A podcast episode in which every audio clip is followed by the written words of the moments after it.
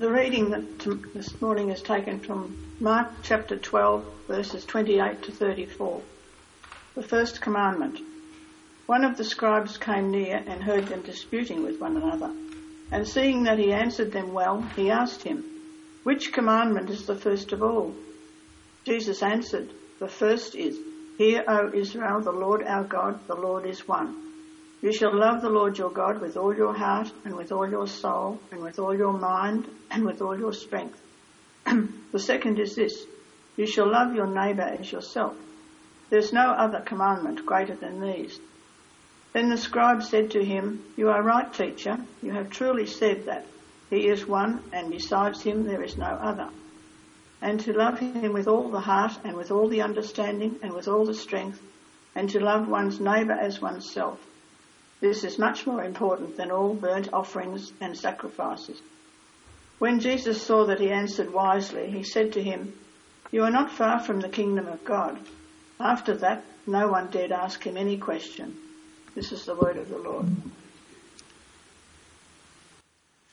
Good morning, everyone.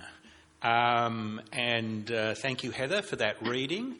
As a church, we've been thinking about uh, what mission means for us. Uh, and I picked this uh, reading of the two great commandments because I think that does speak into the question. Um, the fact that there are two great commandments must say something about our concept of what mission is. The background to the reading today is that there's been a bit of theological argy bargy going on between Jewish leaders about which was the greatest commandment in the law. And Jesus gets drawn into that debate by being asked for his own opinion.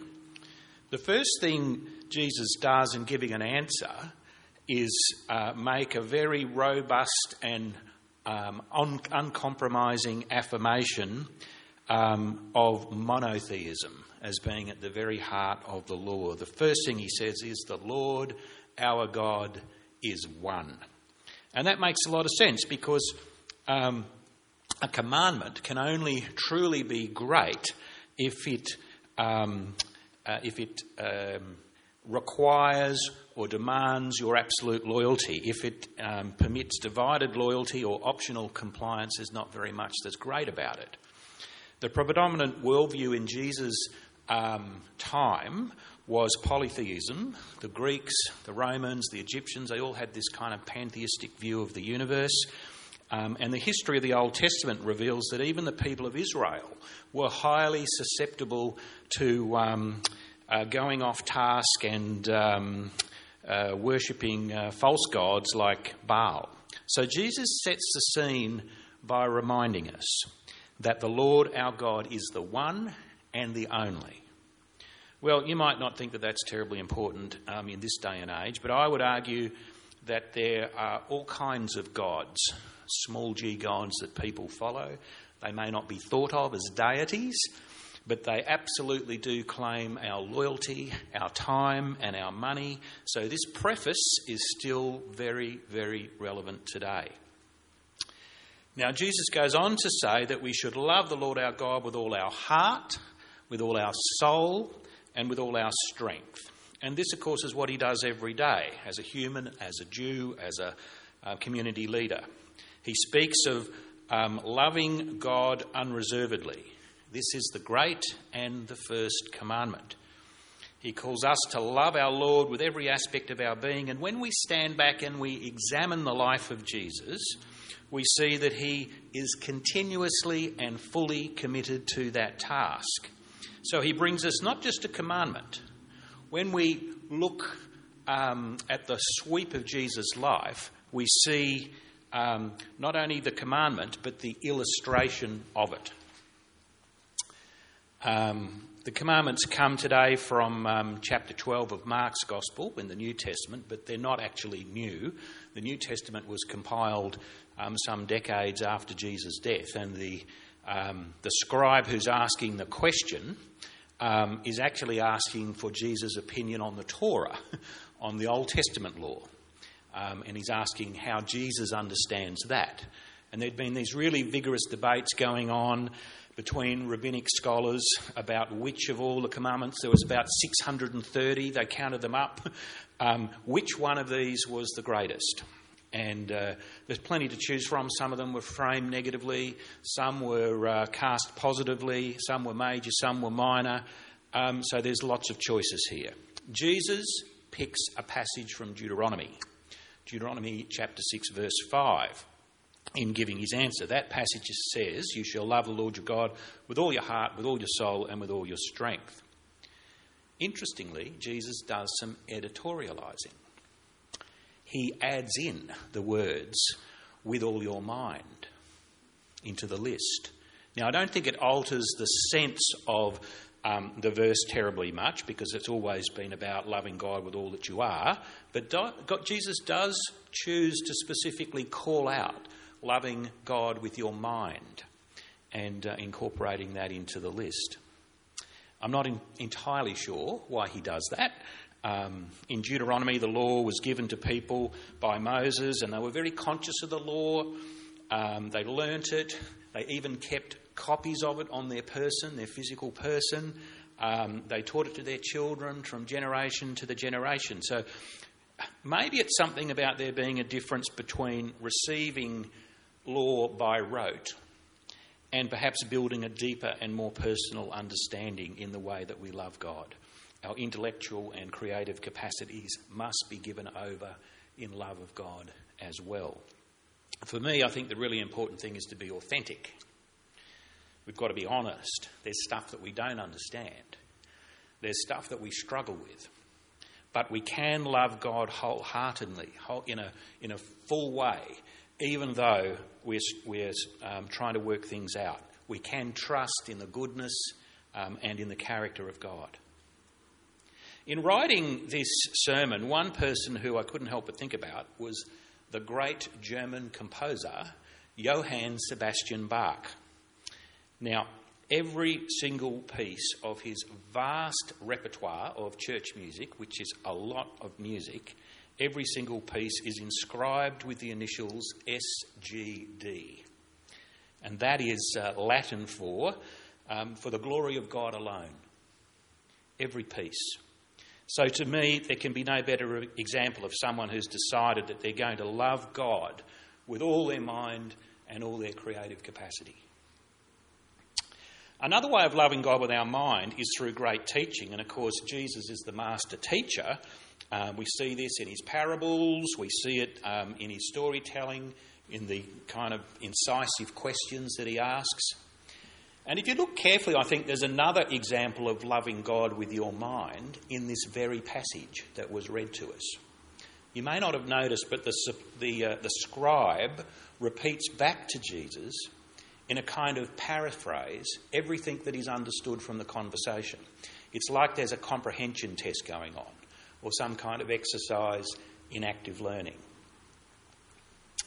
And um, the scribe then offers a bit of his own personal analysis right at the end, um, saying effectively, So, Jesus, what all this is about is more important than um, burnt offerings and sacrifices. So, we see here just a very small illustration of what it might mean to love God with your mind, listening carefully, thinking things through for yourself, owning them, applying them. Now, we mustn't be concerned that we're not Bach or we're not Jesus, um, and we might not think that we've got very much to offer God in the um, loving God with your whole mind department. But the Spirit of God enables us to have the mind of Christ. That's 1 Corinthians 2:16. And we can be transformed by the renewing of our minds. That's Romans um, 12 verse 2. The mystery is that as we offer our mind in love of God, the Spirit takes it, moulds it, shapes it, and uses it for God's glory. But the story doesn't end there. In responding to the Sadducees' question, Jesus gives not one, but two great commandments. The second one that he selects comes from Leviticus chapter 9, uh, verse 18.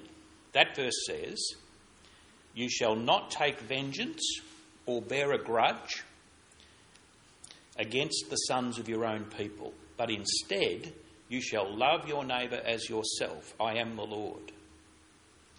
Again, Jesus selects a kind of foundation statement, but Jesus leaves out the sons of your own people bit, and that broadens the context. Neighbours are not just the sons of your own people, um, as, per as per Leviticus. Our obligations go beyond kith and kin. Neighbours are not the people we would necessarily choose. Neighbours are those whom God places along our path and in our hearts. And we constitute ourselves as good neighbours by behaving in neighbourly, to, neighbourly ways towards um, the people that God gives us to care for. In the parable of the Good Samaritan, Jesus sets aside any narrow or legalistic view about who is my neighbour. And as I've mentioned previously in um, um, earlier sermons, the point of having a naked man in a coma in the story of the Good Samaritan is to ensure that he is a completely generic victim. It's impossible to tell who the victim is from his ethnic dress because he's not wearing any. Um, and it's impossible to identify the group that he belongs to from his language or accent or by asking him because he's unconscious. We don't know whether he's a Jew or whether he's a Gentile or what he is. And the moral tension flows from this. And we applaud the fact that the Good Samaritan responds generously and selflessly, even though he doesn't know the identity of the victim. And that's the point. The call to love our neighbour as ourself is an expansion of the original teaching contained in Leviticus. Now, by now, you will have noticed that even though Jesus was asked to give one great commandment, he chooses to give two. And um, I think the risk in identifying any single greatest commandment is that giving priority to one thing necessarily means deprioritizing something else. So Jesus is trying to navigate here potentially very uh, dangerous territory. He responds brilliantly by offering the two commandments that he does. This answer that he gives um, by giving two commandments goes to the underlying intent of every law that there is. That said, when I look at the two great commandments, I do wonder whether there's actually much difference between them. Uh, so, yes, the object of each, each statement is different. One talks about our love of God, the other talks about our love of neighbour. But is there actually any significant distinction between them? To love God fully means that we necessarily will love our neighbour because we know that that's how God wants us to live. And the law of Deuteronomy is absolutely full of commandments about taking care of other people. And conversely, to love our neighbour is an essential way to show our love of God. We know that God delights when we serve one another. Elsewhere, Jesus reminds us that all people that we will, will know that we are his disciples when we show love one for another. So you could make the case that the second great commandment is not only like the first, to use the language of uh, Matthew, um, but that it's redundant because loving our God is already scooped up in what we have to do to express our love of God. So maybe what's going on here is a bit of divine risk mitigation. If we just had the first commandment, it might be possible for some people to interpret that in a very kind of um, personal, pietistic way, being concerned only with our worship and with our private devotion. Because there's a second commandment about serving our neighbours, there is a very clear requirement for active expression of love by serving each other in community.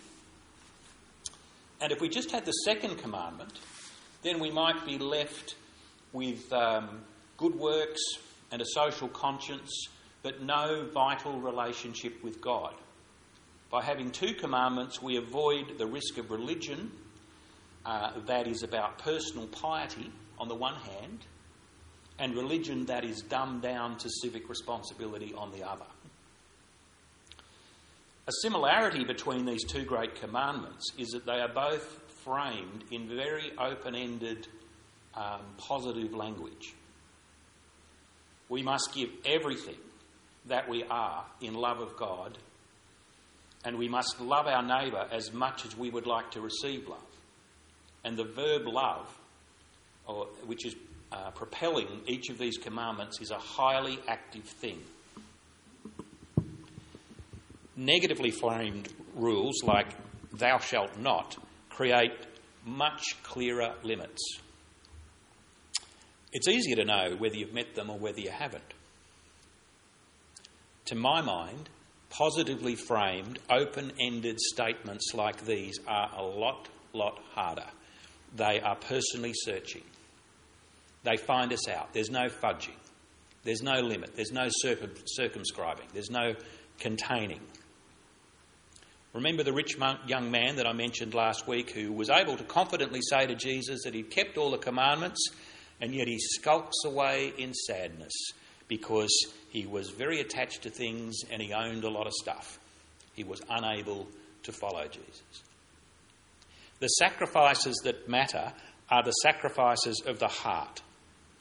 And they require a kind of unself conscious offering of ourselves towards God and others. It must be full, it must be generous.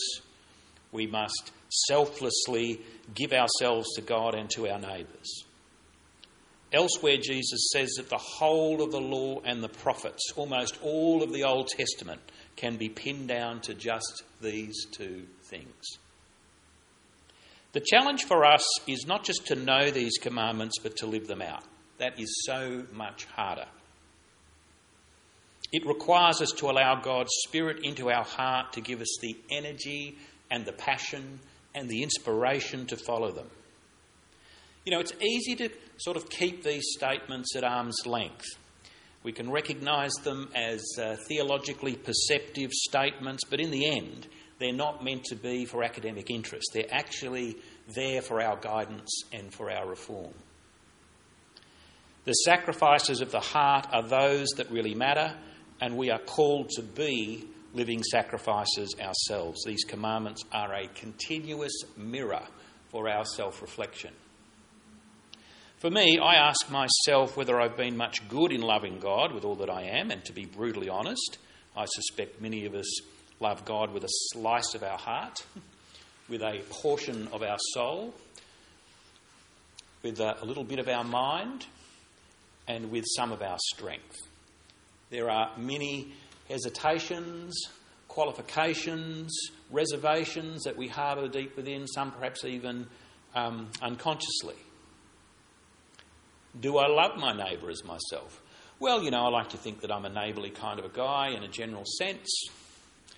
And I definitely do have very strong convictions about Christians serving other people. That's probably best reflected in the um, work that I've chosen to do and felt called to do. But to be honest, I have to say that I could be more attentive to those around me.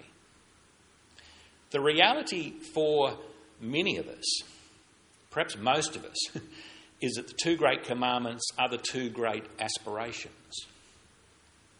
We fall short, knowing that we do not satisfy God's law. And yet we affirm and cherish these commandments. They're a kind of axis for life. There is a, uh, vertical love of God and a horizontal love of neighbour. It's beautiful, it's clear, it's simple. Or perhaps it's not so much an axis as a cross.